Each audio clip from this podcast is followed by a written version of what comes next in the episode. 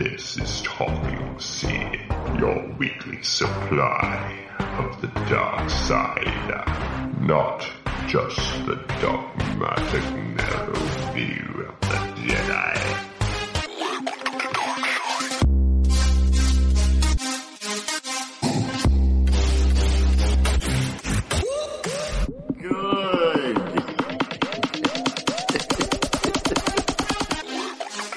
Hello, everybody. My name is Josh Roach. My name is Casey Schreffler. And I'm Sean Sullivan. I'm Josh Temke. And we are the Talking Sith. Hey, lads, how's it going? 69, 69, 69. Heyo! To, to celebrate how many days until Star Wars, right? That, that- that's If anyone reason. doesn't know what a 69 is, it's Tim Q. They, they do have a lot of Star Wars parody stuff on there, so I'm Some Aayla Secura stuff for sure. tentacles, tentacles. Lots of tentacles. lots of a, lots of tweet. What are they called? The Twi'lek uh, Twi'leks. Ooplas? What are they called? Leku. Laku, Laku. Leku. And, and uh, according to, uh, oh man, what was it called? Uh, one of the new canon Star Wars books, uh, Lando is dating uh, Twi'lek post Return of the Jedi, and evidently it's a very sensual thing. You only touch a Twi'lek's leku if you're very intimate. It's like their most private spot on their body. Yes, yes. Do not That's- stroke my leku. It's like the top of their head and it goes down to their butt. Like it's a, it's a, like it's it's hard to avoid. I'm sorry. I was just walking by you, ma'am. I didn't mean to touch your head. It- I mean, some of them wear Yeah, like that underwear. really doesn't make sense. I mean, some of them wear like a cover of it, kind of, right? Yeah. So maybe it's only like where it touches the skull. It's like the stalk. Do you think Like, it? the stalk Do you think? So, so, so is it is it slutty to um, have bear laku? ooh, Uh, I just- mean, It's like I mean, but honestly though, it's like you know, you know, you don't you can show boobage, but you don't show the actual like nipple, right? Maybe you- Right. you don't show where like it connects, but you can show some of. yeah, because they always cover where it's connected. exactly. Yeah, that's what I'm saying. It's like Yeah. raw. so, so for example, last night I had to explain to my wife what furries are. Do you think there's such a thing for um, Oh, Star yeah. Wars Alien? Um, absolutely. If if it's a thing, right? it's Rule 34, yeah. Yeah, if- and, and if it there's exists, there's- and Gavin is an expert, but Yeah, yeah, if it's thing, yeah, if it's a- guys, and it's if a girl, Kylan's done it. the final trailer. Yay! Kylan's a good guy. I think. Kylan's a great guy. I think he's all right. I think he's all right. No, you We shut s- your mouth. He's a great guy. Do not speak of Kylan with anything but the utmost respect in this podcast, Tim Q. My bad. He's a good guy. I, I, I, I apologize. I will I- pay I- all I'm- due respects. I'm too weak. I, Don't let him kill me. Lies, deceptions. Oh, what does he say with like when he's like you may you may lose your mind? What does he say? Oh, gonna want know the truth. Unfortunately, one has a tendency to lose his mind. Kill me. You come here. Were you sent here to kill me? Forest Whitaker rocks, man. he's a good Forest Whitaker. He's going to be in the new Star Wars game too. I Sent saw here there's some there's some show that I just saw that, that he's on like the God, Godfather of like Harlem or something like that. Who was I with at Celebration when he walked right past Dog. us? Oh yeah, we were there. You said he was taller than you expected, right? Yeah, dude's like six two. Bullshit. Something. Forest they walked- Whitaker walked right past you? Yeah. Like, No like way. within arm, arm's reach, made eye contact. No way. Yeah. Are you serious? Yeah, he's Yeah. going to be. Uh, yeah, that's what happens at Celebration, man. What we have to do next time is we have to find. Were you guys by like that uh, escalator staircase behind where the stage was when he walked by? Yeah. Yep. Yeah, yeah, yeah. All right. That's where I met the guy from uh, Shameless and the guy who's going to be the new the Jedi from the video game and everything. That's Yep. where I met him too. Yep. We just need to find where that place is for celebration next year and just camp out there. The escalator? We, we need to like go in there about? for some other convention and then just like implant ourselves there for like two weeks. Evidently, escalator. evidently, you know, you can apply to be um, like personal assistants for the celebrities there. Yeah, it's called a security guard. No, no, no. It's just like you're like their gopher for the day. Uh, all right, guys. The final trailer for episode nine. The, the final trailer for episode nine. Uh, You We're sound gonna be getting it. Uh, either the 14th or the 21st. So every final trailer for the for all the Star Wars movies in the Disney era have premiered Monday Night Football, except for Solo. Um, have premiered for Monday Night Football in October. Um, the Force Awakens premiered on the the second uh, Monday, and the Last Jedi premiered on the last Monday. So what do we think we see in this that hasn't been uh, hinted at before? I have a I have a theory. I have a theory. Palpy Yes. I think we're going to see Palpy in the flesh, Wrong. in the whatever. Wrong. in the, in the robe. Yeah, I think. Wrong. You don't think I so? think uh, what does Tim Q think? Go ahead, Tim Q. I think Roach is wrong. I think there's some. There has to be some sort of Palpatine. It's kind of like when they did the tra- the last trailer for Revenge of the Sith. Um, like all you like, you just hear like Lord Vader, right? Rise. Uh, Well, think the first trailer we got his laugh at the end. Yeah, yeah, that's pretty good. the They, they've they've they've been hinting too much at him to just not. the second trailer or like that snippet we got, uh he we hear him at the end, your journey.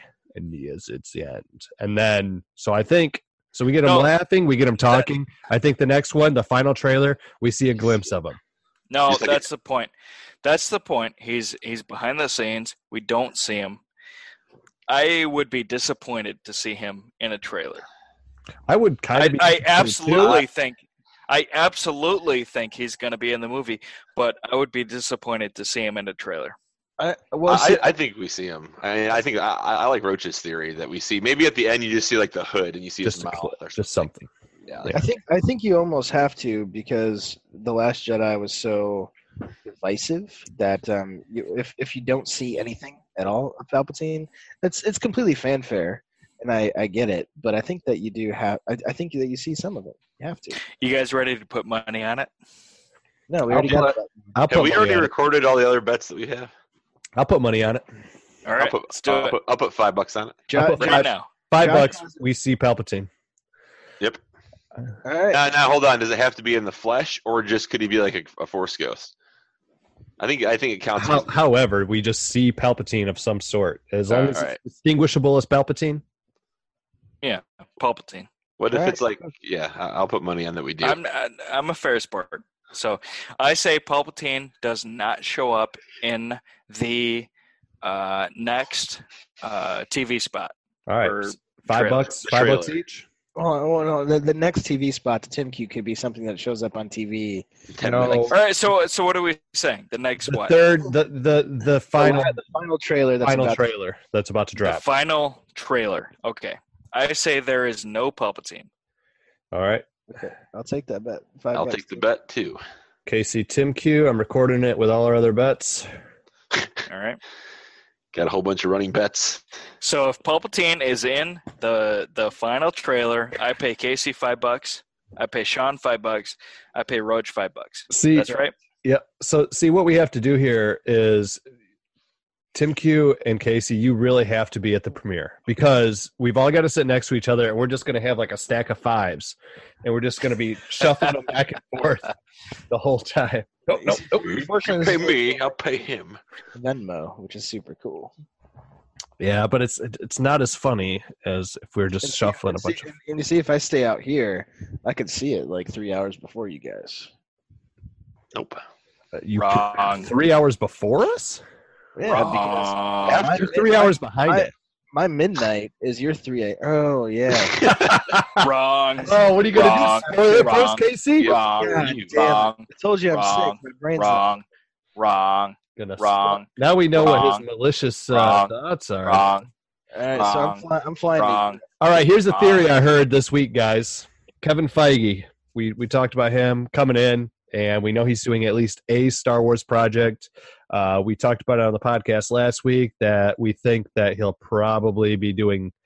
It'll probably morph into more. However, saw a theory floating around online. I don't know who originated it, but they were saying the news about George Lucas's quote unquote betrayal and Bob Iger's memoirs dropped about how He they got bobbaged, man. He yeah, got about how how, bobbaged. how George Bobiger? bobbaged. Um, but uh, could they be bringing in Kevin Feige to uh, develop Lucas's outlines for another for a Star Wars? I mean, what what's No. changed to why they would now want to re-examine it where they didn't before?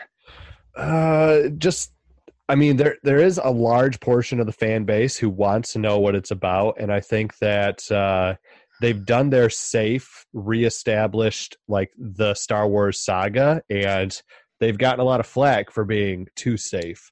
Uh, I mean, like it or not, George Lucas is a visionary, and he seems to see like around the bend. Um, he like on, well, a he, lar- on a larger scale. yeah, he's he- not necessarily popular, but if you put it, something, if you put his, so he wrote the outlines for seven, eight, nine, sold them to Disney. They acted like they were going to use them, and actually, there's, I'll bring this up and it leads into our next topic, but uh, then they kind of threw them out. Now they still own those outlines, but put them in the hands of Kevin Feige for him to develop it, for him to build a team around it, to bring in a director that would be great with the vision, or some writers that would be great to flesh it out. And Lucas has said in interviews that his trilogy was going, his seven, eight, nine were going to be more about the Force, really flushing the Force out. Yeah, well, I mean, we still might get that, um, but the thing is too, in the thing that you had sent over, like the talking points, it says proxy characters. Right? They're not going to remake seven, eight, nine. Oh Seven, no, eight, yeah, exactly, yeah. Yeah, but doesn't the time wasn't the timeline already going to take place after? I mean, Yeah, but I mean, okay, so think of it this way: if it was going to be uh, Luke Skywalker, who is like the Grand Master of the New Jedi Order, and it's him going on some sort of spiritual journey, or him him advising somebody like the next generation to go and they figure something out about the Force and go deeper into the Force. Um, why don't they just have a Luke Skywalker proxy, uh, uh, Jedi Master archetype, and like uh, yeah, well, like a Kyle Katarn, or just like whoever, you know, they could have just like a, a Luke Skywalker esque character, a you know, like a, a smuggler rogue esque character. yeah, but I don't know. Then then- then you're kind of rehashing the, the same tropes that you've already done. No, now you're rehashing Deathstalker. Like they already kind of rehashed it a little bit in like, you know, especially with the Force Awakens. Well, that's I don't what George Lucas was so pissed about was that he was like, Force Awakens, guys, you didn't do anything new. Right. You didn't advance the technology. That's why he liked Rogue One. Rogue One, they were telling a story in the middle of his stories, but he's all about like the advancement of technology, pushing the envelope, and Tarkin very much was that. No, I, I would love to see. I'd love to see a George Lucas story, like a, the the outline and the high level story written or designed by George Lucas. He he builds the world, and then somebody else writes the script. Right. He's a great idea man. He's a great idea man. He's not Yeah. always great on the execution. Yeah, that's the that's the dream. the, the thing is though like the whole idea of advancing technology like that's that's cool and all but it, I don't I don't want I don't want that to be the primary thing with Star Wars. Well, it's want not good. Uh, that's what Star Wars has been, though. Well, we I mean, digital. And- we have and, digital well, well, film well- now because of George well- Lucas. Hold on, I like the idea that uh, technology in the Star Wars galaxy, um, like stepped back. Like you know, the prequel trilogies, the Star Wars. The technology in the prequels kind of took a step back from the technology in the uh, originals. Is that what you're saying? yeah, they had like black Yeah. holograms. I'm opposed I'm too drunk. So in the prequels, the the technology should be a step ahead from um, the technology in the rest of the galaxy because uh, oh, I don't care. I mean, because that was kind of the golden ages of the Republic, and they were just more advanced. It's, it's, it's yeah, kinda yeah, like- they they were all advanced, and then and then Like a bunch of have- war happened, and then everybody took a step back into the Middle Ages. that's what I was gonna Oh say. It's like you had God. Rome, you had Rome, Oh, and then you had kind of the oh, Middle Ages. Well, look yeah, at technology. yeah. Edit Look this all out. Edit it all out. look at technology in our country, um, like during like the world wars. Uh, I mean, technology progressed, but it progressed in the form of weaponry, right? And that's kind of what happened. Like you see, at a time of peace, uh, there's obviously a lot sleeker, nicer, you know, stuff more like condiments and you know accessories and stuff were nicer. Uh, during the original trilogy, everything was very utilitarian, but the weaponry definitely advanced. We have weapons that blow up planets now. Well, right, but weapon like weapons aren't the only technology that advances when you create weapons. You're advancing things like microchips and Right, right. yeah, but that's a that's an afterthought. That's an oh, afterthought. Sure. I mean, they, they, there's there's always been a line that's 100% true that the government itself is like 10 years ahead Oh, yeah. technology wise than what we have civilian wise. I, I know people. I talked to people that I went to college with that were working on government stuff that they couldn't Yep. tell me about. They could only give me a little hint about it, and one of those was like the contact lenses that could overlay like Augmented reality. So like you could you could be in like a battle scenario. You know what I mean? getting readouts, Terminator style.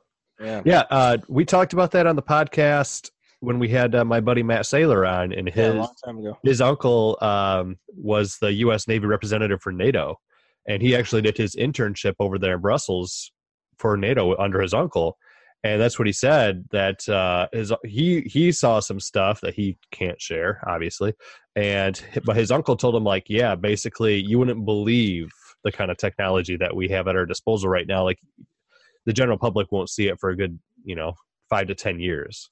Yep, and now we're using it to kill the Kurds. Go technology.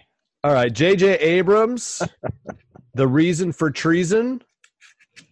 So, uh, another podcaster, Jimmy Mac, over at Rebel Force Radio, recently sat down and after the Bob Iger book and the quote unquote bombshell came out, um, he sat down and he he laid out interviews and he and like uh, just comments people had made about the production of the uh, the sequel trilogy, and he was able to determine that it's not 100% as it seemed to be. Uh, it's being portrayed that uh, George Lucas was very involved with the beginning stages of Episode Seven. So the sale went through in October.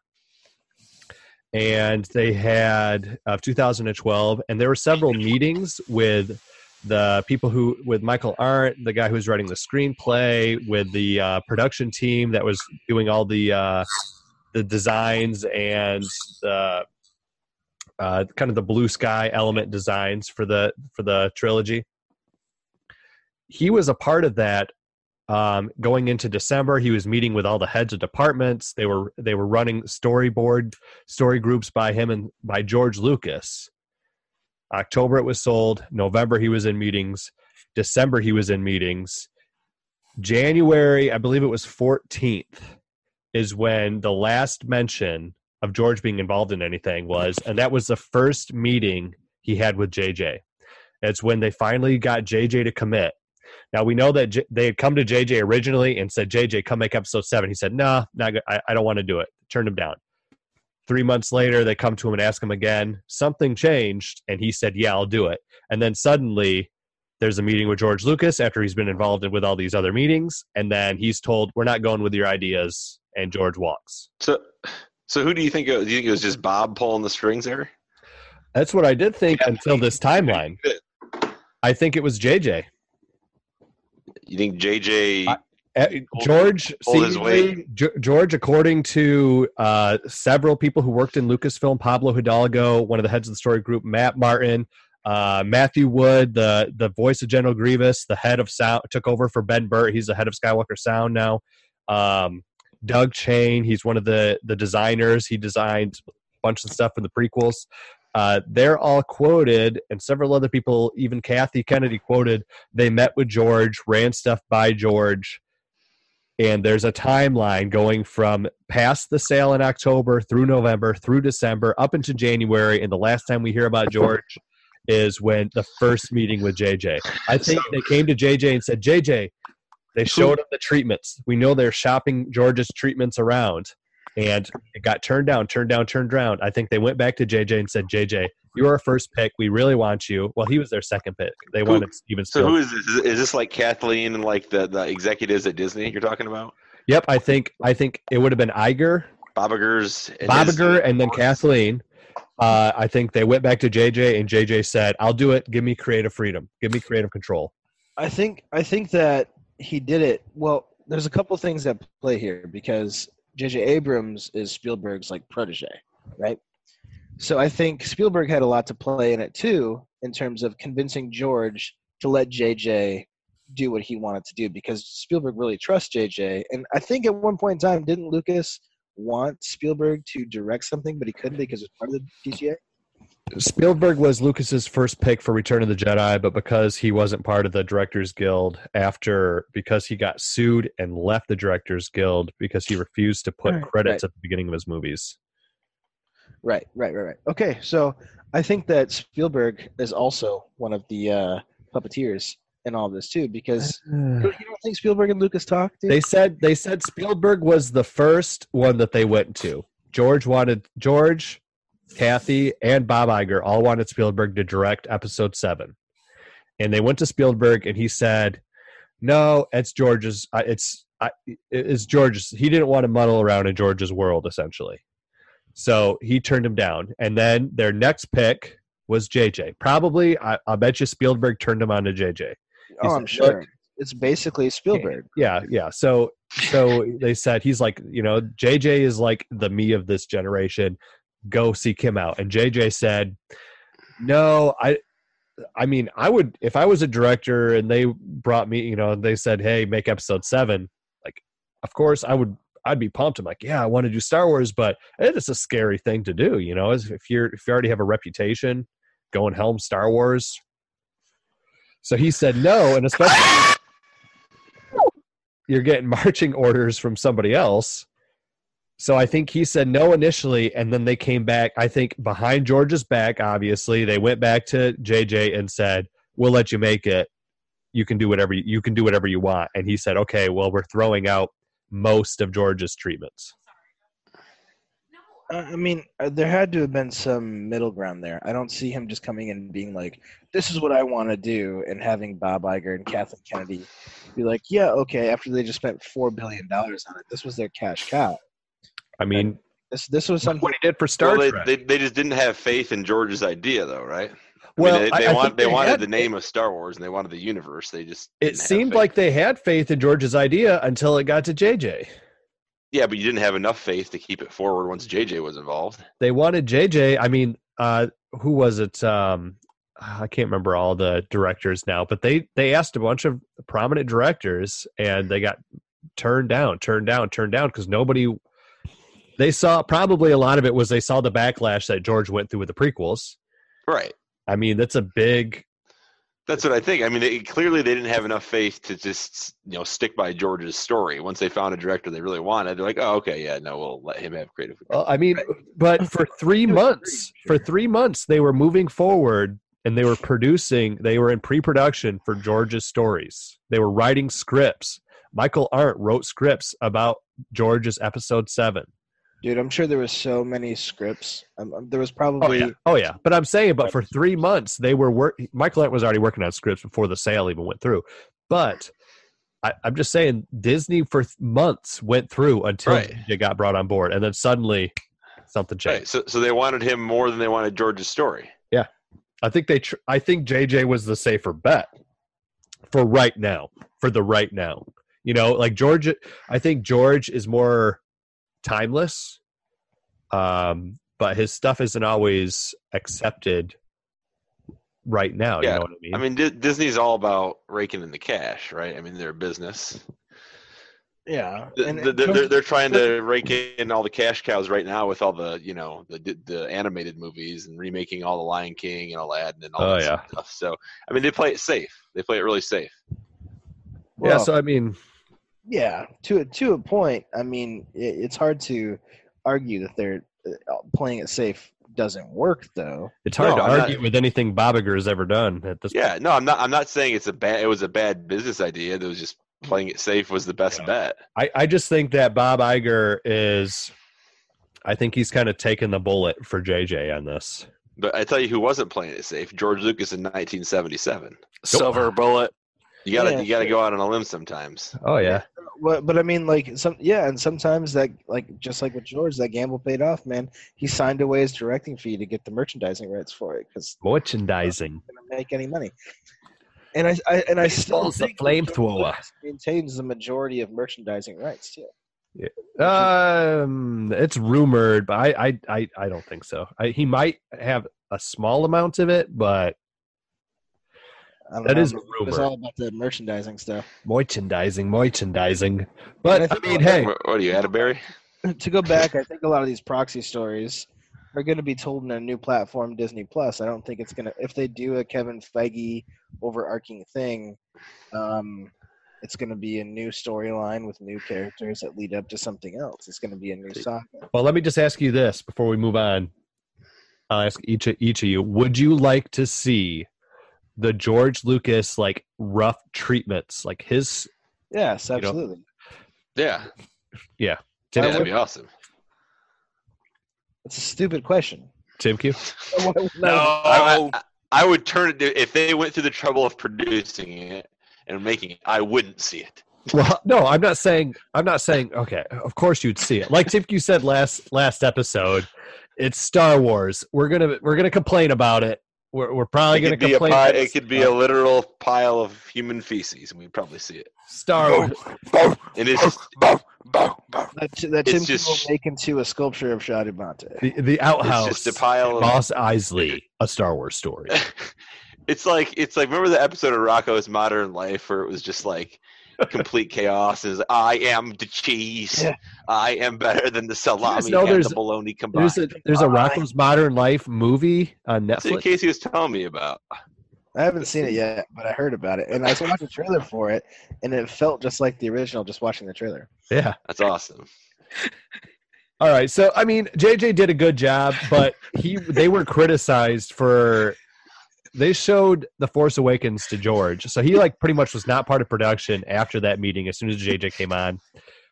They showed it to him before the release.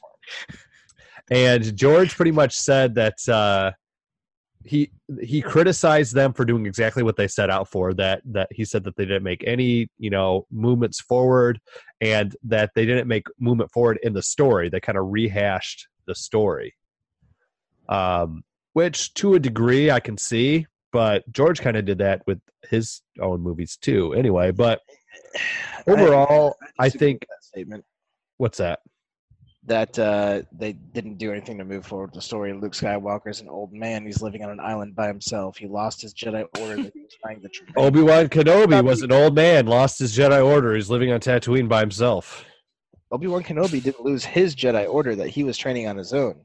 He was part of the council the i mean cheese. he's part of the council he's part of the leadership Right, but it's, but it wasn't his. you can draw Jedi. parallels. You can draw parallels to the Force Awakens as much as you could. Oh, a- My point absolutely. is, you I'm can draw not saying parallels that, to but I'm, but I'm saying as much as you could draw parallels from A New Hope to The Phantom Menace. right. Yeah, but what I'm saying is that it absolutely moved forward. It just Right. move forward I agree. direction I, left. I like what JJ did. I'm happy. I'm happy with. Uh, Yeah. I, I, I'm happy with the story hit. I know Sean would rather Rian Johnson have helmed seven, eight, and nine. Terrible. I- When I should've just- that, That, that was the biggest mistake. They should they should have No. just kept JJ. Should I have just kept JJ the whole Well, time. JJ didn't want to have the entire thing to himself, but I think I rewatched The Last Jedi in the last week or so. And there's a lot of little moments in it that are a little bit bigger than what I even caught in the like previous like three watchings. I, I watching yeah. again. I will concede this that uh, after my most recent watchings of The Last Jedi and going through, you guys know I've been making the Roach edit for Saga Day. Um, I don't dislike Canto Bight. I wasn't bothered by it, but after more and more watchings, I it is superfluous. It, yeah, it's it's pointless. It doesn't move the story along. yeah it honestly like you could take it out and basically just have finn and rose were just like in the background of the ship the whole time and it doesn't change anything uh, like the narrative it's not bad with what rian was trying to push but The Canto Bight looks cool. The The- the casino thing- world look I awesome. mean, like sure, like if you look at it into like at the end of the movie, yes, w- would they have gone there? No. That's why hindsight is always twenty twenty. If if this if I would have known this was going to happen anyway, I wouldn't have gone. Right.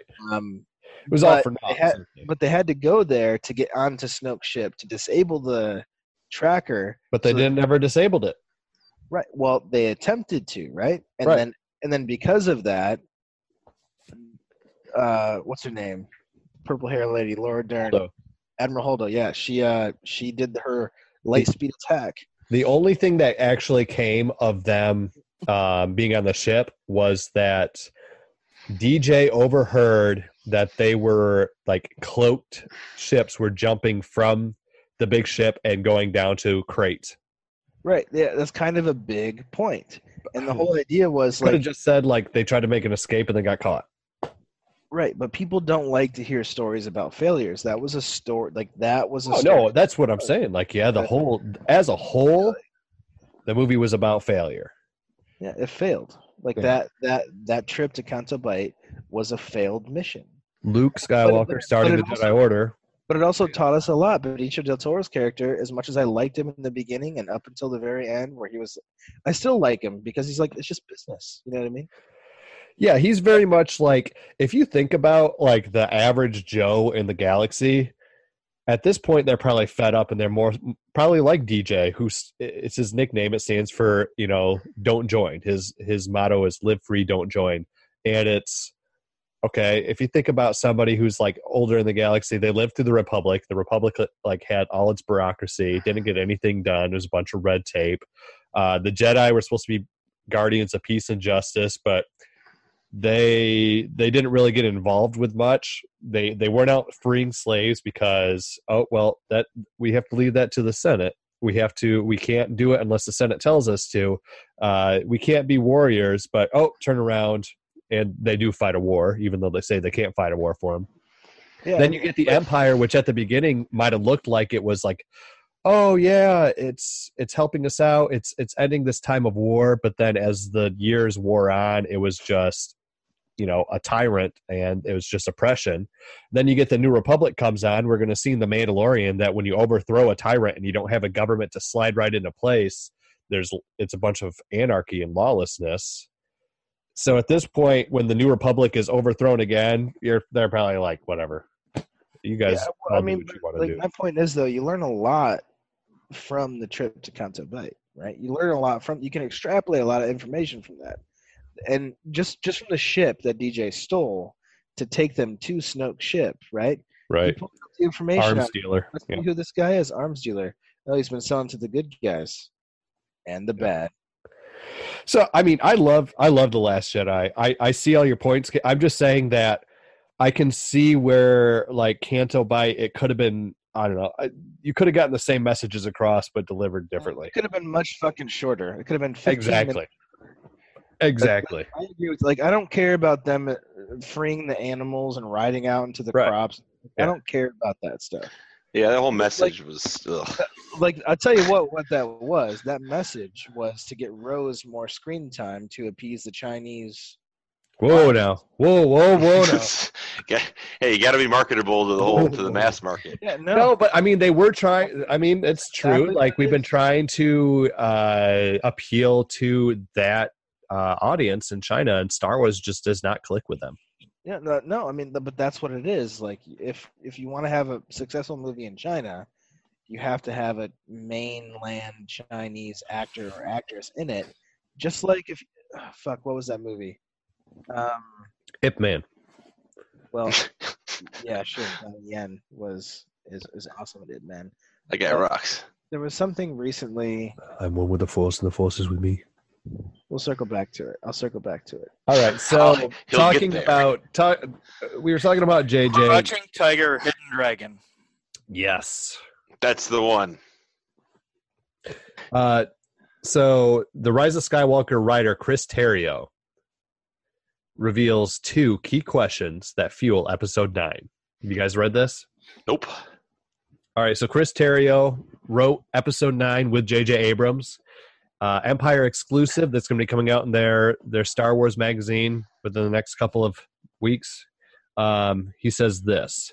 So, two questions that fueled the plot line of episode nine. One of them is a simple one Who is Rey? He says, which is a question that people not only wonder about quite literally, but wonder about in the spiritual sense. How can Rey become the spiritual heir to the Jedi? We kept coming back to who is Rey?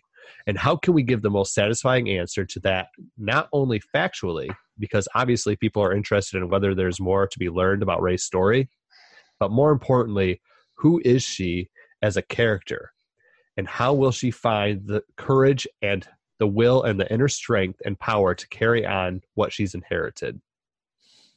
It doesn't really allude to much of the story. It's just saying the movie's going to be about her and her Right. growth and struggle and stuff. The second question is the more more important one. He said the second question was how powerful is the force? Well, Sounds like we're going to hear see some new force powers. That's what I'm deriving from that. So uh, possibly. yeah. how how powerful is the fo- if somebody were to come up to you if if JJ Abrams was trying to make episode 9 Sean and he came to you and he asked you that question he said how powerful is the force what would you answer him Uh, it ties everything together, so it's pretty damn powerful. It's everywhere. It's everything. So it's whatever. It's whatever the force wants itself to be. Hmm. what would you say Tim Q It, it all depends on the midichlorians, though. If you have 200 billion, you're fine. or how, how, how many did Rooch have? uh 27000 Yeah, oh, that's pretty good. Casey if they came to you and asked you if JJ came to you and he said how powerful is the force what would you say I would say the force isn't powerful. What's powerful about it is how people who can wield it choose to wield it. ooh but does The force works in mysterious ways. does the force but the force has a will of its own right Uh, I would say, yeah, like the like uh, there's this whole thing about balance that's been going through the entire saga, and it's been like a, a thing throughout the entire Star Wars history, even in the legends. Balance, balance, balance. Um, the force seeking balance and stuff. But uh, uh, apparently, like with with Luke in the Last Jedi, he was able to close himself off from the force, but he was still able to do things like what's that thing pole the the pole with the uh like the Olympic thing where you run with the pole long pole and you pole jump- vault pole vault. yeah like basically that to like kill a giant fish um in the last Jedi which is what it is but uh like he was still able to do man's got to eat yeah he was still What able to, about the milk? but uh I don't think the force in itself is Hmm. Timky, what do you think? If somebody asked you,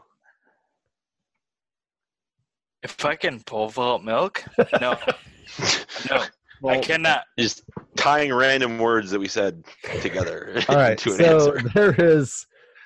Uh, this leads us right into our next, our next uh, segment here. Freddie Prinze Jr. is in the news this week. Um, he is the voice of Kanan Jarrus from the Star Wars show, uh, Star Wars Rebels.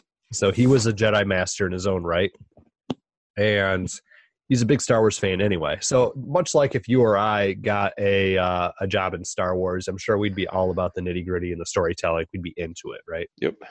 Um, so he talks about um, working with Dave Filoni, who was George Lucas's like protege, his apprentice, quote unquote. And so what George knew about the Force, he Baloney, baloney. Force. Filoni, yes. Uh, guys, give me a thumbs up if you can hear this, okay?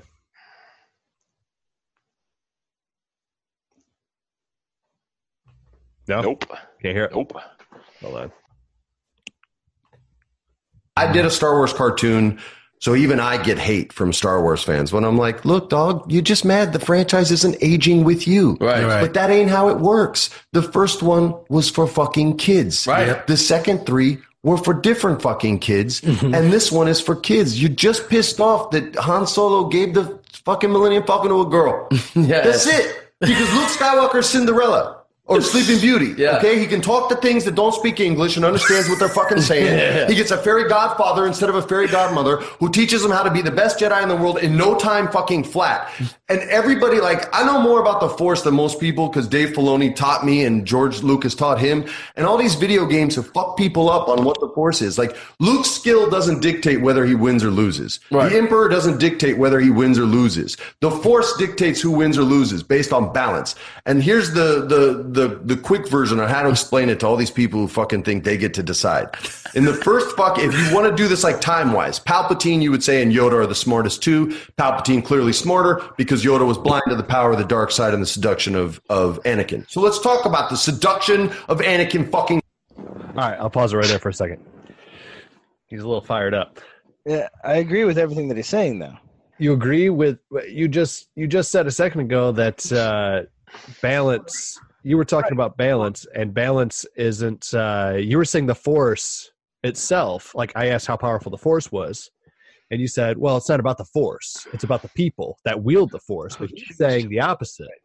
Right. Well, in a way, though, because the people who choose to wield it, there are just like in the Last Jedi, dark, darkness rises and light to meet it. Right. Right, right. That's what he's. Yep, right. Yeah, I was, I was talking about the balance in that way. So I guess yeah, sure, the Force uh, can kind of dictate that. I guess if you want to go about it, but um, why would the Force have let ten thousand Jedi rule for so long in the Republic if the Force was guiding all of this? Did, like, you know what I mean? Like, Why why, wouldn't would the they? Force let it? I don't be- know. It's it's like what, what's the right combination of free will and just the complete guidance of the force itself. I don't know. Maybe maybe it's like the force is always trying to be in balance. Yes, free will exists, but there's if there's too much balance on one side, it's going to collectively kind of push towards the center on both sides. Right, and then also why, why would there be Jedi and Sith if the Force wanted balance? Just have none of them.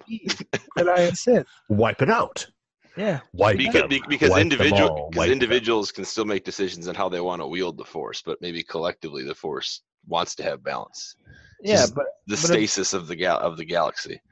yeah, uh, it's just it's a horribly confusing thing. But It's um, all made up too. yeah, it's, so it's there's no like laws of physics around it. no, it's one hundred percent I all mean, made up. there's, there are law. I mean, there's no laws of physics, but ev- I mean, George has a system. I'm sure when you create something, you you probably and it's probably changed over the years. Yes, I'm sure. Yes, I'm sure George has a system. Tim Q's got to go to bed. um, All right, but uh, I do think so. Hold on, I will say that yeah, George has a system that's fantastic, and uh, he spent a long time on this and tried to like segue into different things like the dogfighting World War II movie, pilots or whatever, but that didn't really work. But um, I think the person who was best at creating a world because they created actual languages and things like that was Tolkien. right, yeah. Yeah, oh, yeah, he was really He was a huge world builder. Tol- Tolkien was, I think Tolkien's better than George Lucas, but George Lucas has, he got in at the right time. The movies were made at the right time. They weren't books first, you know what I mean? They became books later.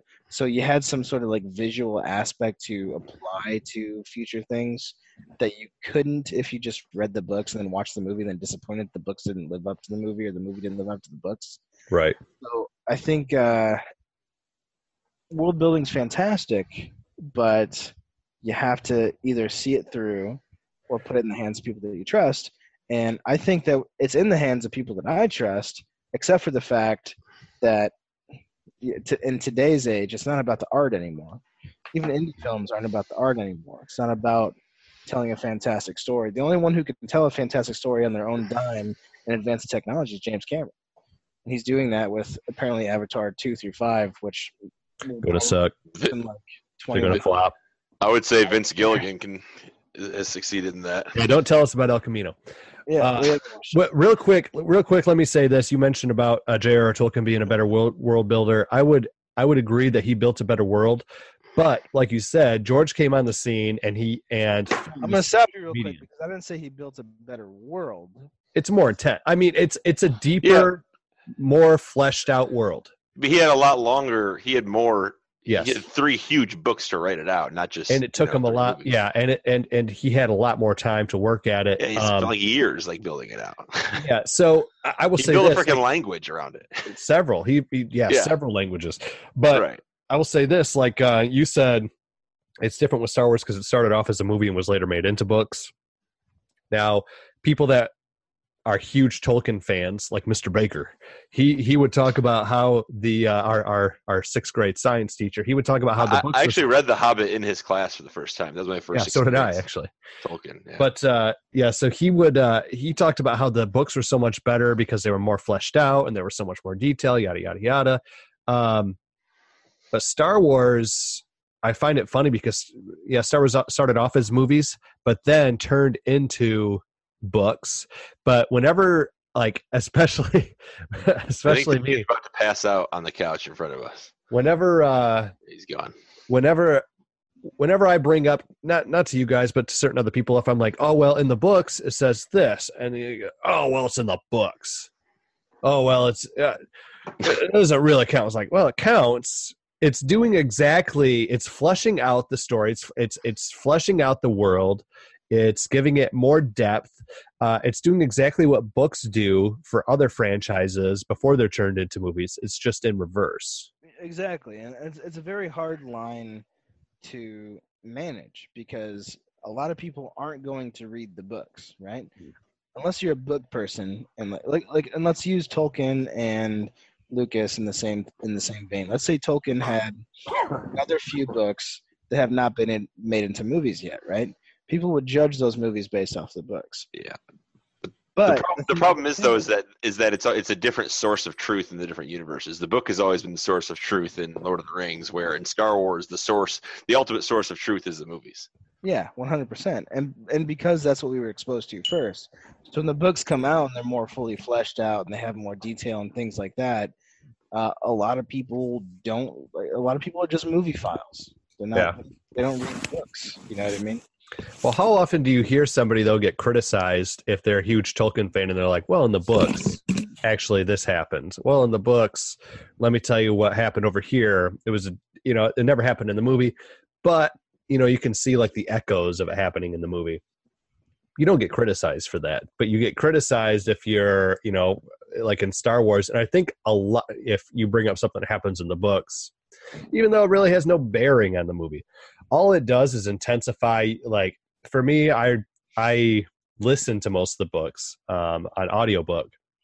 And all it does is like every once in a while there might be a little something in the movie that i'm like oh oh yeah i know what that guy's going to do or oh yeah i know a little bit of side story or backstory about this.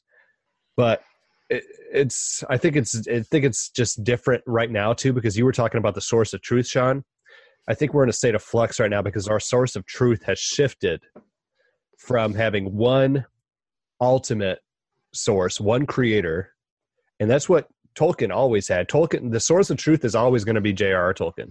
Yeah.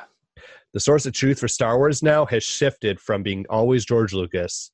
We're in a state of flux now to now it's a a hive mind of creative. Yeah, no, I I agree. I mean, it's it's not- it's not going to be the movies going forward, but I mean, the original, you know, six, seven, eight movies. It's it's always been they're they're they take priority over anything. Even back before in, in old canon, right? It was like if there were conflicting things, the movie always took precedence, and that was part of the hierarchy of canon, right? Right. and, and, and not just that too but there were tons of books that were out and games that were out that took place in this canon universe that are no longer canon they're legends now Right. You know Yeah. I mean? So You don't get anything like that in Tolkien where you just like uh, disregard. Ha- there's ha- stories- has that same hi- passed has that- Has that same hierarchy of canon been? Is that still hard established by like the story group, how it used to be, or is that not? what a thing uh, define define that hierarchy? because because it was always like George's whatever George says is final, right? Whatever is in the movies that takes precedence over what was in you know Yeah, the Yes. books, and that Yeah. takes precedence over the Yes. comics or whatever. it Yep, was. Pablo Hidalgo has come out and said that everything is canon now. Everything that's come out, unless it's explicitly stated that it's not canon, it is all canon. Right. Until until uh if something contradicts something that happens, like so if a book if the Force Awakens comes out, and okay, take for example, uh, going back to like the prequels. Uh, Phantom Menace comes out. Mhm. You have Ki-Adi-Mundi, best Jedi on the Jedi Council. Debate. And Not, yeah, not as good as Oppo Rancisis, but continue. Wrong.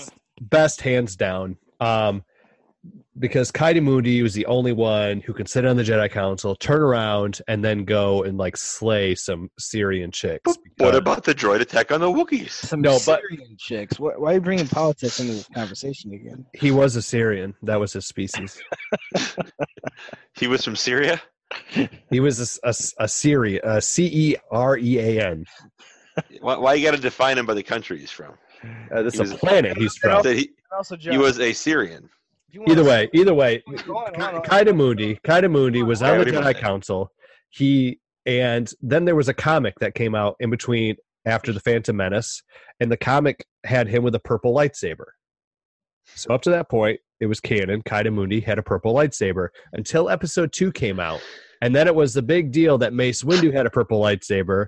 Ki-Adi-Mundi then got a blue lightsaber. So it was canon until it contradicted something in the movie. Right. So did he bomb the Syrians or not? The Assyrians, yes. No.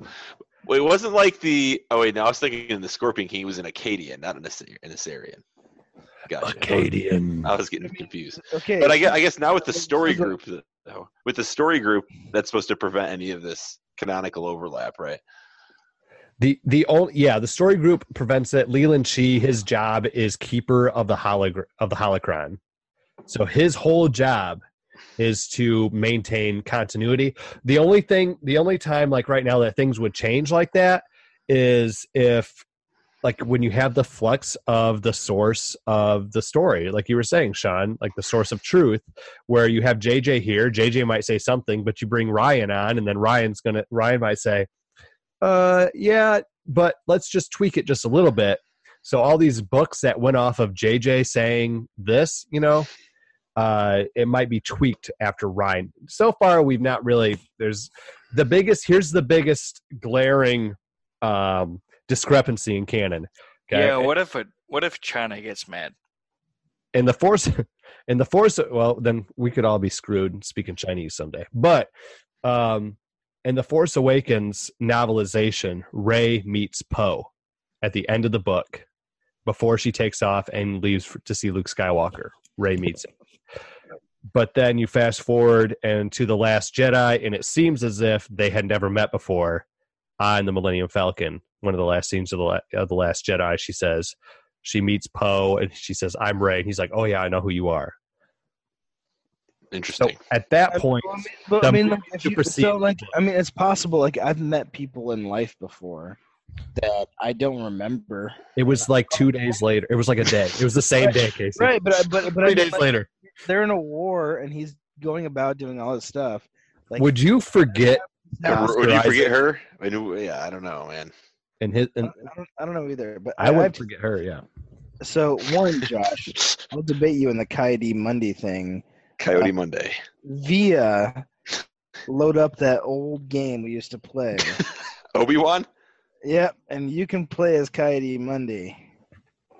What are you debating me on? How good of a character he is fighting in Obi Wan. That's what you're debating me on? Yeah, well, so that's that's like the thing right now. Oh. You're debating me on he was the be- I'm not saying he Wars not make one great, Casey. It's just not his fighting. Right, and that's, that- that's only th- something that bad warriors say. so here's something that's uh, here's a more important. Tell question. that to Yoda. I, I do have an important question because this is something that's happened to another franchise. Okay. So we had X Men X two and then X Men three, right? And then nothing. We had some Wolverine origin stories and things like that. And then we had X Men First Class. And what X Men First Class did was basically erase the canon from X Men three. hmm So at the end of that movie, Not really. It was. It was. It was. It wasn't First Class. It was the second one. The second Days one, of where, uh, Future Days of Future Past. Yeah. So like that goes back in time. Essentially what they did was they create they did like the avengers the avengers time travel where it creates like an alternate reality. Right, but but I mean, as far as the X Men cinematic universe is concerned, it's all like that. That would be canon, right? Whoa. Yes, all that would be canon. That's why I'm saying. That's why I said in Star Wars Rebels there was the uh, the world between worlds where you could go in and you could view different like happenings in the galaxy and at one point one of the characters reached in and was able to save somebody's life. And they said like all these paths that they were on that were flat paths like that was basically like how things proceed in in this timeline in this reality. But if you diverge from that and you go down or up that could be alternate realities. I said what they should do they stopped there was a whole universe expanded universe after return of the jedi in star wars back in the old legends the old canon right where luke skywalker went to yavin 4 he established a jedi order um, han and leia had twins Jacen and jaina and anakin anakin Yeah, solo the- anakin From died right now. but it's all legends now. What if they just wrote, they stopped making legends books? They just stopped all those stories. There were ongoing things, plots going on and stuff, and they stopped it. Guys. What if they went and made one more, and they said somebody found in legends, somebody found that world between worlds, and they did something, and they screwed something up in the past where it shifted things, and it made the new canon. I- I'm about to have explosive diarrhea, so I have to run. I, I, I I'll try to be back. All right, all right. I mean, Uh, I mean, it's possible. Like, I mean, like I said, they did it with X Men, right? And it worked. Like Exactly. X Men, like the X Men First Class and X Men Days of Future Past were phenomenal movies. They kind of blew their load with Apocalypse, even though I semi enjoyed the movie. But uh, I liked Apocalypse. Had Poe Dameron. yeah, well, it, yeah, uh, it, but also in terms of Apocalypse. They uh, they went with the lowest bidder on the costume for Poe Dameron's guy, like the lead the lead guy. Yeah, we talked yeah, about this, right? yeah. We talked about this on the podcast before. I think. They went with uh, the lowest bidder and i saw photos of the og costume that was supposed to be because they made it anyway. The other company made it anyway and it was way better. It was so dope. And that, that wasn't the only problem with the movie. Like i, I and i still enjoyed the movie. I, I enjoy movies. I don't i don't like to sit down and like critique movies and be like yeah this was a piece of shit. Like i go see movies that i want to see and I'll even watch movies at home that I'm just like semi interested in. But uh, it's you know everyone has their their opinion, and that opinion is valid. But like what Freddie Prinze said earlier, like I've echoed in the past, these are movies for kids and kids of a different generation now. These aren't movies for us anymore. So whether or Right. not we like them or Sean likes them or you know uh, whoever It's our about like yeah. It's about if our kids or like you know our younger siblings or it's about if they like them. It's the next generation. Yeah, and you know what? One one thing that George Lucas did right was was was Star Wars, man. Like my kid, Darth Vader hasn't been a thing in how many movie, how many years now? My kid loves Darth Vader, Oh yeah, timeless. Dark Vader. Dark That's what my two-year-old calls him. They are in and of themselves archetypes that are just time. Oh, But I mean, he he knew what he was doing. Like, like I can if I were to buy something, and I've done it in the past, dude. So, uh, like, uh, I had for a video shoot, I had to buy a wrecked car, like a wrecked old car, and I found this old BMW, like 80s BMW. Driver's side was caved in. Engine still worked. It was drivable. And uh, I had to get a wrecked car for this video shoot because there was a car crash, and I had we had to shoot like the end of the car crash type thing. Right. So when I bought the car, they were like, "Yeah, we don't want it to go to some junkyard or anything." Blah blah blah. I had to lie because I needed the car for the video. I was like, "Yeah, no, my buddy, like he knows how to fix cars, and like this car is still running, and it seems like it's in pretty good shape, minus you know the cosmetic things, and uh, you know, make it happen." And uh, I bought the car for five hundred dollars Oh.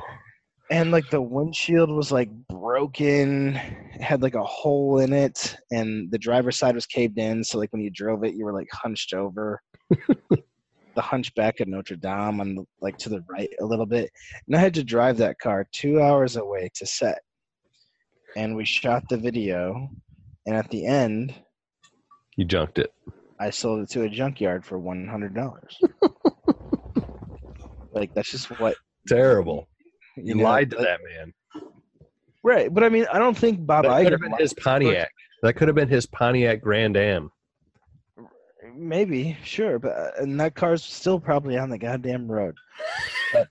Still got a stain in the back I don't- seat. I don't think they lied to George Lucas, but I mean, like when you I- buy the rights to, to the film, to the to, like the story rights to film something, you have 100% creative control over how that goes, what you use, what you don't use. Yeah, I I think I I do think that it changed. I think because like I said, there's a timeline you can look at now. He was involved. October they sold it. November he was in meetings. December he was in meetings. He was bringing in. He was okaying. You've watched the behind the scene things for like episode two, one, two, three, where he goes in the whiteboard and he's like, "I like this. We're gonna make this. I like this. Oh, I don't like this. I like this one. This we're gonna do real sets. This we're gonna do Uh, uh, practical. This we're gonna do." I, I- like I like when George is like picking like creature design. Like, okay, yeah, I'm gonna make that one. Okay, that, have the antennas be a little a little longer. we're going to take the antenna from this one and we're going to take this little skull plate there from this one and to gullet like this like Yeah, I. I like that. Just just a I little the gullet. a little longer. Make, make that one. Make a model Yeah. of that one. Uh, and- he was doing this he was doing this for episode 7 up until jj got brought on. Terrible. and then you know what happened? Michael Arndt the guy who was writing the script with um, george lucas he they he still got a writing credit so some of his stuff a little bit of his stuff made it in. Uh, but michael arndt went by the wayside. He was done. And jj brought on lawrence kasdan and they wrote the new script for episode 7 but hey there's a little bit more of this there's a little bit more of this freddie prinze thing freddie prinze thing tell me what you Oh yeah, let's listen to that. Palpatine, you would say, and Yoda are the smartest too. Palpatine clearly smarter because Yoda was blind to the power of the dark side and the seduction of, of Anakin. So let's talk about the seduction of Anakin fucking Skywalker for a second. if the Emperor is the smartest dude in the, in the universe and knows that the Force dictates this, if he kills who he sees as a rival, Anakin, then he knows the Force is just going to fucking correct that because the Emperor knows this. These are George Lucas's words, not mine. So fuck you if you disagree with me. straight, straight up, this is information, not affirmation time. Straight up, man. So the Emperor knows that. So instead of killing Anakin, what does he do? He seduces Anakin to double the strength of the dark side. So then what does the Force do? balance It balances us. How? It gives us twins, Mm. Luke and Leia. Two and fucking two. Balance. casey That is, I haven't listened to this full quote in. Uh, I, I, I've read a portion of it, but I haven't listened to him speak it, and he is speaking with such like ferocity that uh, I really appreciate his, you know, his love for the Star Wars universe. And hey, he obviously works close with Dave Filoni and stuff like that, who, like he said, works worked close with George Lucas. So, um, I would take his words as, uh, you know, gospelly. Maybe like maybe more of a sermon. yeah yeah interpreted Yeah, it's more of a sermon. he, he but, read uh, the bible yeah. Uh, Yeah. But uh, he he read and he read a uh, yeah he re- he read like the Gospel of like Judas, which isn't in the actual Bible, and then uh, he's preaching from it here. I think because like he you know if George is the Bible, if George is the Bible and Filoni is like the evangelist and he's like the converted over here. They- they, should have the telling of Luke Skywalker and Anakin by like multiple different sources. That would be- Uh, many of the that- truths we cling to depend greatly on our own points of view. Exactly. No, I, I liked his. Uh, I like that idea though. I'd never actually heard the theory of hey, that's why there's twins to balance, you know, Palpatine and, and Anakin. That's interesting. I'd never heard it. Never thought about it that way. Hmm. All right, let's listen to the rest of what he has to say in this balance here. Hold on, well, I haven't either. But I mean, like that's that's crazy to think about, like doubling the power of the dark side, right? Yeah, so he was saying like, okay, so you got yeah, it kind of goes back to that one of my favorite quotes in Star Wars. Now I keep circling back to it. Comes from the Last Jedi, Snoke. Darkness rises, To meet light, I said that and earlier. light to meet it. Yeah, I, Yeah. I said that earlier in this podcast. And he's saying that according to Filoni, according to George, that Palpatine was unnaturally growing the dark side. And so the Force, to combat him, you know, made the chosen one. And so instead of just killing the chosen one, right? Because he knows that the Force would just bring on another chosen one, instead he corrupts the chosen one. And so he doubles the power of the dark side. Yeah, But- but, in, in his logic that well, he knew that if he killed him, just another one would come up. He's like, well, he knew that if he corrupted him, too, then the four. If he believes in this whole balance thing, he should have foreseen and understood that two light side would come about it. Yeah, that's what, and that's where it kind of falls apart. Yeah, where it's exactly. like, and where it's like, okay, he's not going to kill him because he knows that the force is just going to combat him. And it, Sean, it kind of talks about this in the in the Plagueis book, if you remember, when they tried to rent a like tear a hole in the fabric of the force to allow the dark side to blah blah blah. But instead, all they like at that point is when Anakin was born. You remember that? Plagueis. Va- vaguely, I don't remember the the exact yeah, context. so of. Plagueis essentially it's like it lines up with this. Plagueis and Palpatine, they were trying to tip the scales towards the dark side, and they had done it, but when they did that is exactly when Anakin was conceived, when Anakin was immaculately conceived. So it was to combat that. So I can see what he's saying. Maybe if anything, it just slowed down the process. Well, I mean, so I mean, the process. It sounds like the process has an end game, kind of like the Avengers, right? It has like an end goal to either cleanse Palpatine, who was this crazy channeler of the dark side, Right. now gone. Yoda's gone. We have Mm. Kylo. We have Rey. So I mean, like, what what happens now? You know what I mean? Like, so we've if if light rises to meet it, like, yeah, he could have killed Anakin. He could have killed Anakin. But if he if he seduced Anakin to the dark side, the Force would have known that. Maybe it did because Gave us twins. turned- Luke well, Luke turned An- Anakin back to the light after and, you- and Anakin killed Palpatine. Uh, killed. I'll, I'll use killed in quotes. Right. Defeated him for a time. Defeated him for a time being. Well, Well, for, Okay. All right. So hold on. Let's listen to. I I I do want to get into that, but I want to finish what he's. I let him finish his thought here. this is super interesting. Yeah. Look at the movie through just that simple perspective. You will not only know why every single bad guy loses and every single good guy loses, you'll know who's going to win and lose in the next fucking movies. I can tell you, I just don't want to wreck it. People bitch about the dumbest shit like it's archetype characters. This is George Lucas's words. There is no Jack Bauer in Star Wars. That character doesn't exist. It's not Han Solo. Han Solo's a reluctant hero, okay? He's a reluctant hero. That's the archetype. Darth Maul, who everybody wants to win, and he's everyone's favorite because he looks sick and he's great in the video game. does look cool. Fuck you guys. He's Sisyphus. He is born to fail. Learn your Greek mythology like, I don't know, George fucking Lucas did.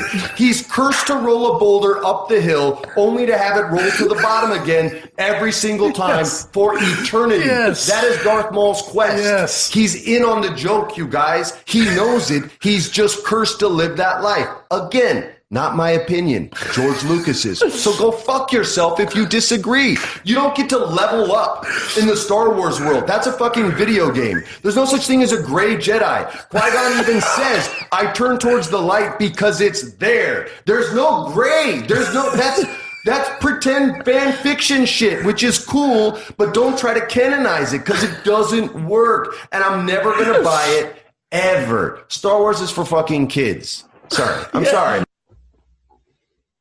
There you have it. I don't know. I don't know if I dis. If, I don't know if I agree with that. You can't have a gray Jedi Yeah. type I- of thing, though. the, the last portion I disagree. Yeah. Well, I mean, it, and it comes. It, okay, so he said, if you look at okay, so you got Palpatine, you got Yoda, they kind of equaled each other out, but obviously Palpatine was the smarter of the two because he was able to do it under Yoda, operate under Yoda's nose the whole time. Then he tried to convert. Uh, well, you see Anakin, who is like rising up in power, but at that point, who is he balancing out? Then I don't know, right? So there, there's there's that. we gotta also understand there's all these other all all these other dark side and light side users all in the galaxy too that could be weighing in on this scale. Well, and then okay, so by by that he's saying like, okay, so Palpatine and Yoda equal each other out if he were to turn Anakin, blah blah blah. But then if you got, well, then you got Anakin, or then you got Palpatine. I guess Anakin could have been equaling out Dooku and Darth Maul at some point, but so then Anakin kills Count Dooku, and then he fills that vacuum, I suppose. But well, it's not really a vacuum.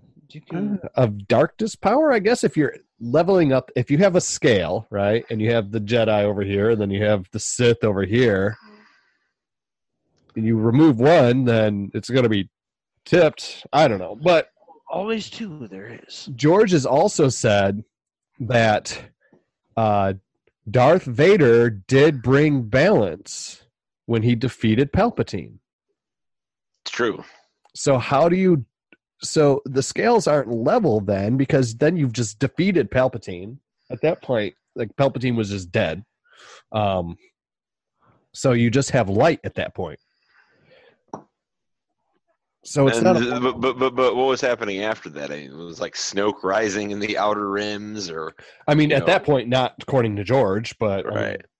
who knows what but yeah so like at this point yeah snoke is like rising in the outer well snoke's always been there and he said like according to this so according to his mathematics here he said he can tell us what happens in the rise of skywalker if you if you were to just go by like if he's laying out an equation and the missing part you know like you have to solve for x here and x is what happens who wins in episode 9 what what would you extrapolate from that? Well, the light side wins because it's the end of the series. and and and that also goes back to biblical things and also goes back to what people want to see. People don't like to see the dark side win. It, no one wants to see that. No one wants to see the bad guys win unless the show is prefaced as the bad guys win right? I, I I wanted Walt to win in Breaking Bad, and he was pretty bad at the end of it. just want Right, to watch the world burn.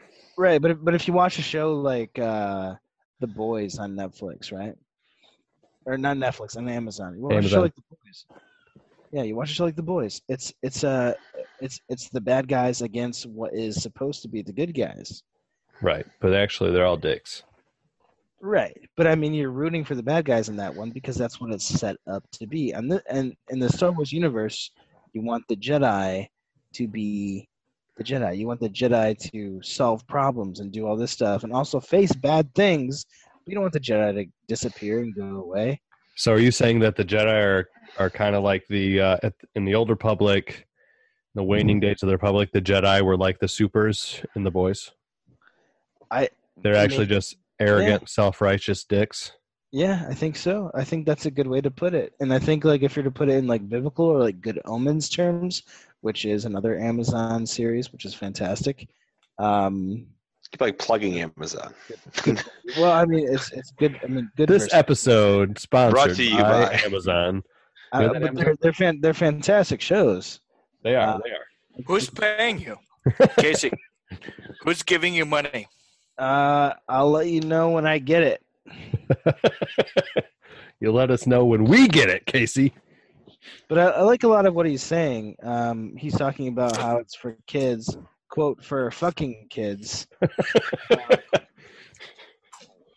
Uh, he, he, he, A lot of f bombs on sound- he sounds he sounds very very passionate, and I and I appreciate that. Well, you gotta imagine he probably, like he said at the beginning, Well, he was in Star Wars, and he takes crap for it. He's paying you to say that. Freddie Prinze Jr. Yes, he's paying Casey to say that. Uh, I. I would say it for money. yeah, right. I'd say a lot of things for money. Hey, Well, if anybody right. wants to pay us to say something on this podcast, you can find us at talkingsithpod at gmail.com. Um, Brought to you by Premier Protein. drink Premier.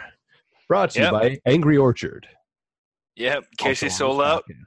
Brought to you by Yep. Mount Swish McFreezy. Mm-mm. No, that's the man. Yeah, so I mean, I think and it comes down fuck to you- my question that I asked, and I, I tried to, fuck and actually, all. fuck you all. we love you too, Tim Q.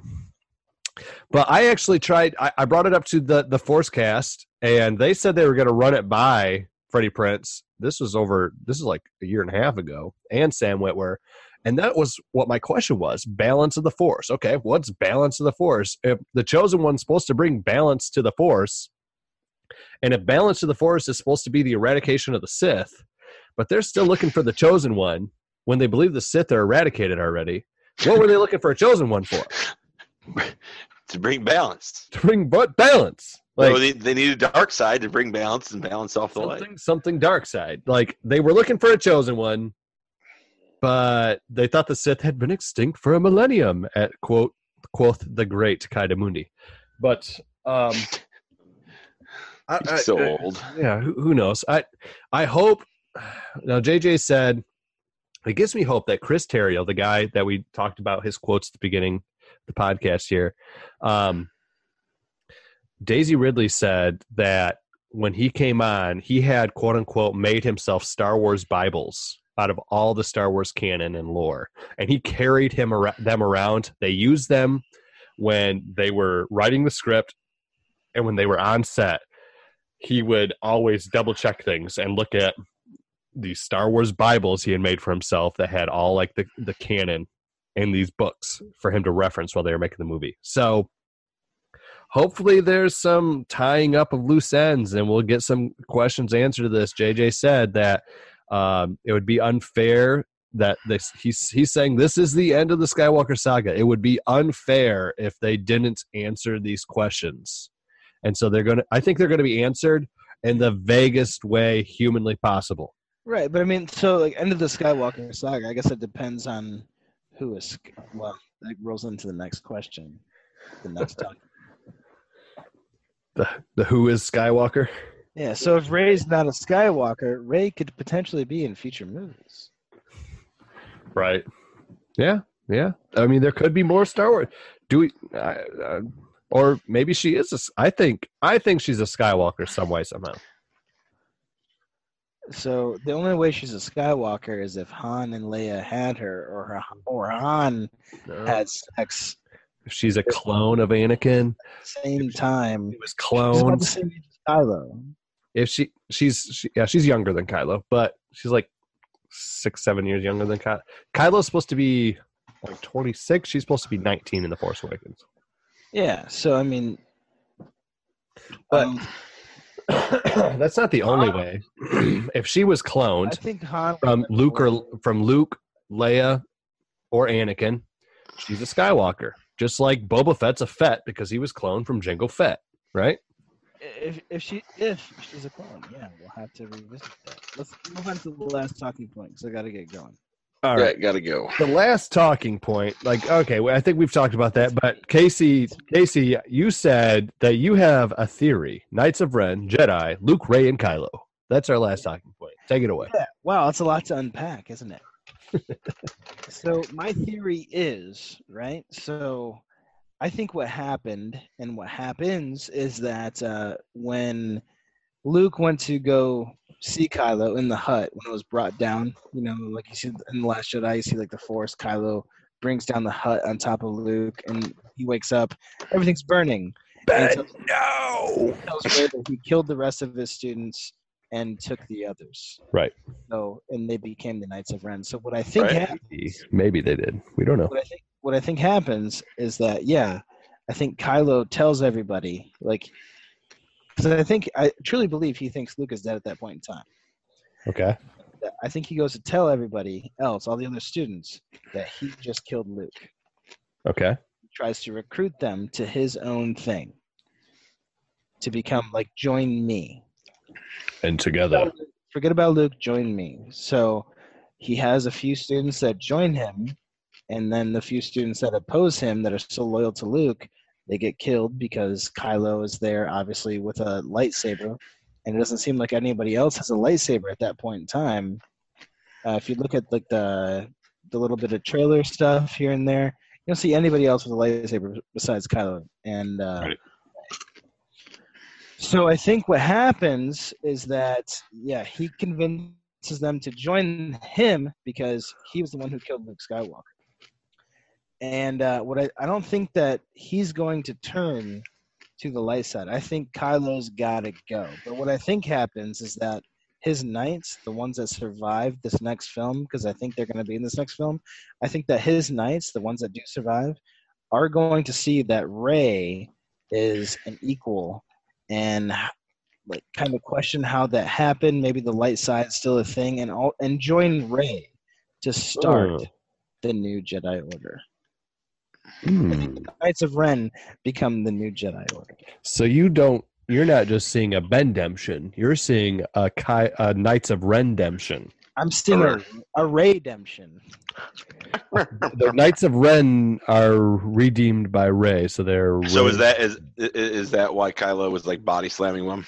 Well, I think well, I think so because I think what happens is that uh, they see they they see Rey or they hear about Rey and hear about how she's this crazy force of power for the light side, just like Luke was supposed to be, and Luke didn't really die. I think they learned the truth, Hmm. and they and some of them make a decision for themselves, Hmm. or or maybe Kylo's killed and Rey gives them a choice. You know, Join back. me. Oh, yeah. Come. Yeah. Instead of just redemption for Kylo, it might be redemption for all the other students who followed in his followed Yeah, his dark way. because, because they do- were the ones who were trained by actual Luke Skywalker, right? So maybe they have stuff to also teach Rey. But what have they been doing this whole time? Like they just been out there being bad, doing bad things. Yeah, so all the Knights of Ren merchandise and stuff that have come out said that they are like his group. They're like his, uh, that they're loyal to Kylo Ren and that they serve his dark purposes. Interesting. I don't know. I don't know if I see them being Redeemed. redeemed or like us forgiving them for the bad things that Can you re- They've done. can you Well, forgive Kylo? But I mean, like, like what do you I mean, can't. us- But I I, I can see them trying to make a case for the. Did you to- forgive Vader? What do you What do you mean? What do you mean us forgiving them? We haven't seen them do the, anything, the, the, the audience? right? But I mean, like, the audience has only seen Kylo do bad things. And Well, I mean, it's the Knights of implied. It's implied. I think the Knights of Ren only complicit. out- I think the Knights of Ren only joined out of fear. I think if Rey communicates that she was scared too, and they see her rise to meet Kylo and maybe kill one or two of them and turn them, you know, who know, who knows? I Hmm. mean, I think I, I think it's a plausible. I mean, it could happen. I wouldn't Possible. forgive them for all their bad things. Though. So, You But I wouldn't forgive? like- s- mm. Yeah, for killing a whole bunch of people, they're what's that all about? They were seduced by the dark side. Well, they were. I think they were scared. They were scared, and they. they If, Fear is a Well, path to the dark hey, side. Josh, if somebody was seduced by Fear the dark leads to side, and, anger. Anger leads to hate. Hate leads to suffering. if somebody was seduced by the dark side and just killed somebody in your family, and they're like, "Oh, seduced by the dark side. That's why I did it." well, Would you right. like be like, "Oh, okay, um, well, so the difference is that, like Sean, you have powers that other people don't have access to. Right. Someone who's stronger than you comes up and says, "Join me, or die." Yeah, basically. Yeah. So like Sean, put ourselves back in like middle school or you know, early high school. Somebody comes in and kills half the high school. One of uh I don't know, Kylan. Kylan comes in. Well, Kyle would never do that. That's a bad scenario. Well, hey, else. just like Anakin was a golden boy, right? He was such a selfless, loving, awesome. Kyle, you know, Anakin was a good guy. He was a good guy. He I mean, was if it was Kyle and only thought of him only only thought of others didn't think of himself he gives without thought of uh you know uh reward or anything for himself like you know Qui-Gon and Shmi talked about in episode one just like Kylan Kylan was a good guy If, if So it was Kyle, Kylo- I, I would follow. I would. I would absolutely follow if it was Kyle. well because And also, I'm going to interrupt you real quick because it's not just about following this person, right? So it's about being afraid of them what, Ky- what Kylo is is coming to them with is that Luke, our teacher, tried to kill me. right right So I think once they learn the truth and also see Rey, Kylan comes he says Yeah, Mr. Smith tried to kill me and I killed Mr. Smith and I also killed yeah so you can either join me and come with Kylan Ren or die yeah, yeah. No, I mean, at, at that point, at that point in time, I'd probably go with them and be like, "Oh, this sounds legitimate." But then, you know, over the course of the next several years, when you start doing uh, bad things, But you you, know, also you have to have your own moral him- compass. You also you also watched him just slaughter the other half of the school, and to your knowledge, he took out Luke Skywalker, like the bad. He's the baddest Jedi that's And he around, has right? a- he has a lightsaber, and none of the other students do. So you wouldn't be intimidated into doing some bad things. You would. You've No. never been peer pressured. No, I'm not saying I wouldn't. I'm just saying at some point over the course of the next several years, your moral compass has to. Well, maybe know, that's steer the you in point the right they're direction. at. Like that's what Casey's saying. Like their their moral compass is willing, but they haven't had an opportunity. Right, if they were just like people who were complicit the whole time and just didn't, you know, murder innocent people, then that that's fine. But if you're going and killing people as part of this, you know, as part of being complicit and going along with Kyle, you're still guilty for it. Like There's no redemption for it. Would you- can you forgive? I mean, I'm not saying like okay, I forgive you. You can like okay. Think about if Vader had died, and this is like the question too with like a redemption. If Kylo survives and he is uh redeemed, so No, I don't. For, I, don't- I don't forgive. I don't I, I, he gets I to go think- and be. He doesn't get to go be free, right? If Exactly. Anakin, if Anakin survives, he doesn't just get to like help Luke build the Jedi Order, it- right? Exactly. Agreed. Yeah. No, he still has to pay Am I for still what he's here? done. Hello, hello. Am I still here? You're still here, Tim Q. Am I still here? You're still pieces here. Of shit, you motherfuckers. Um, who's gonna who's gonna who's gonna pay for my um? I don't even care. Y- y'all bunch of crazy motherfuckers. I don't even care Tim Q. anymore. Tim Uh, Q. Anyway, what were you saying, Sean? I, I, agree, I agree with what's being said. Like, yeah, no, like you can't be forgiven, but it's it's it's a difference between being like intimidated or bullied into a position. Like, can you forgive a bully? Yeah, but Kylo is like the ultimate bully here, bullying his Knights of Ren, killing the others in front of him, in front of them, to do his deeds. And he, and the First Order is coming into their ultimate power.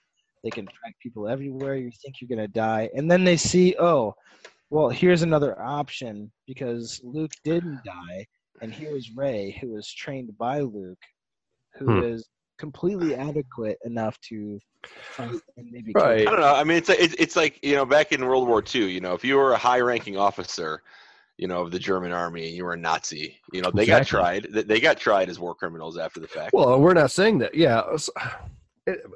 So, there's also like some supernatural stuff going on here, right? With the Force I guess that's true. Yeah, you're, yeah, yeah.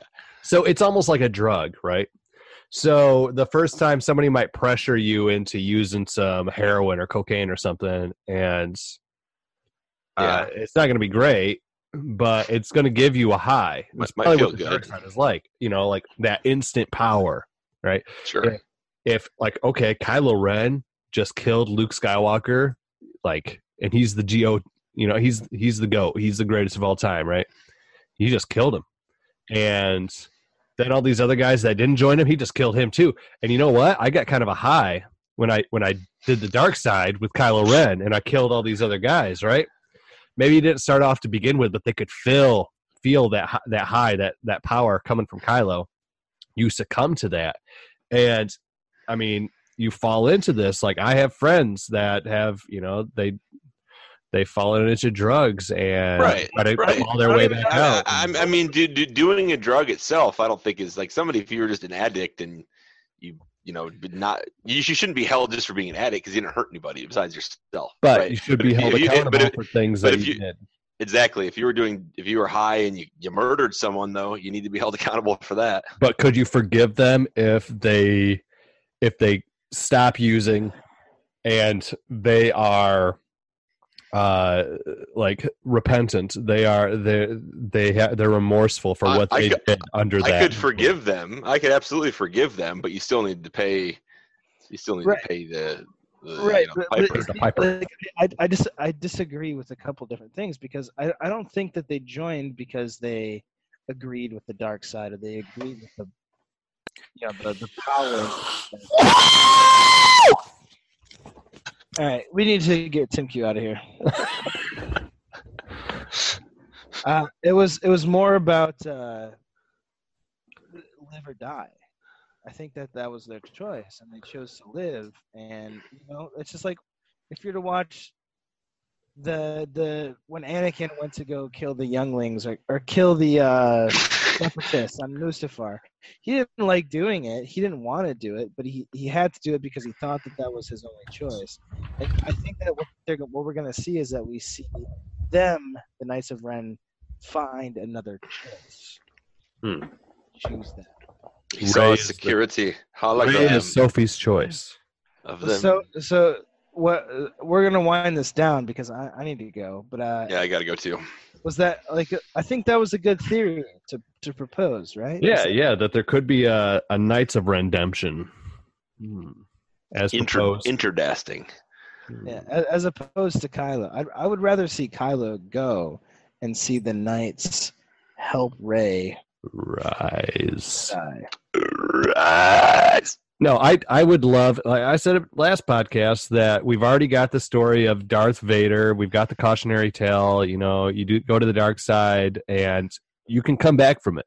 Like he came back, um, in the way that I just like explained to you, Sean. Like he was remorseful, um, and he he tried to make up for what he had done.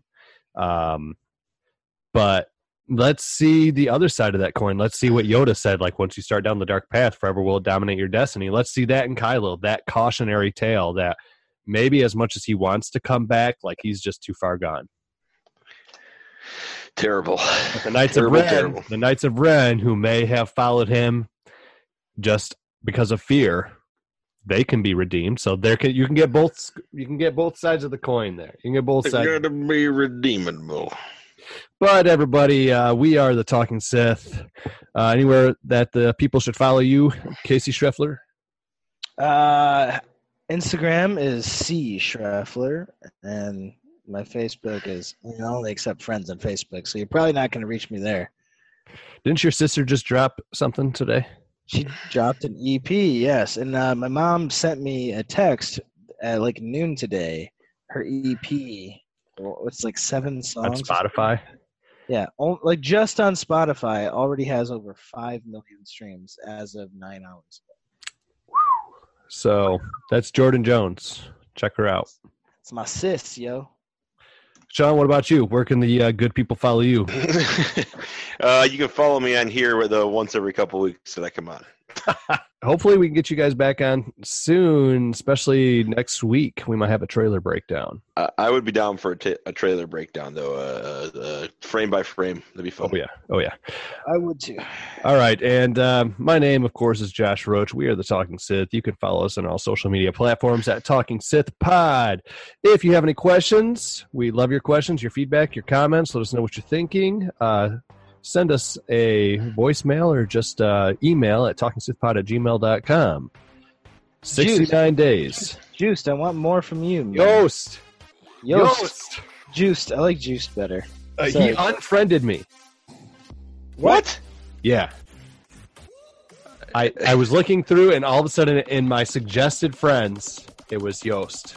and I was like, "No, Yost." He, he, he clearly did not take very well to the to the I like- conversation. Sorry, I was just joking, man. So, Do I, questions and comments there. Just- oh yeah, they're legit. So Yost, if you're if you're listening, um, I did friend request him again, and he did accept me. So we're friends again. Send send him a message from me saying that we, that I apologize specifically to him if he took it offensive. If he doesn't take it offensive, I'm gonna keep calling him Juice because I like it. But yeah, Like- so I like Yost a lot, and I like his questions. He's very intelligent. yeah, he's got some awesome questions for us. Very insightful questions. Um, all right, guys, 69, 69, execute 69. in your, in your time, it's 68 now. Oh, oh, 68. Yeah, so coming up on 66, 66 days until Oh, that's sixty. the rise of Skywalker. But until that time, everybody, I am Josh Roach, I'm Casey. Um, Sean Sullivan. and we are the Talking. Talking Sith. Bub. Good.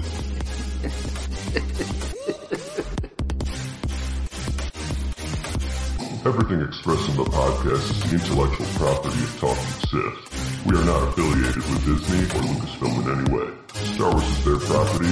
We just like to talk about it.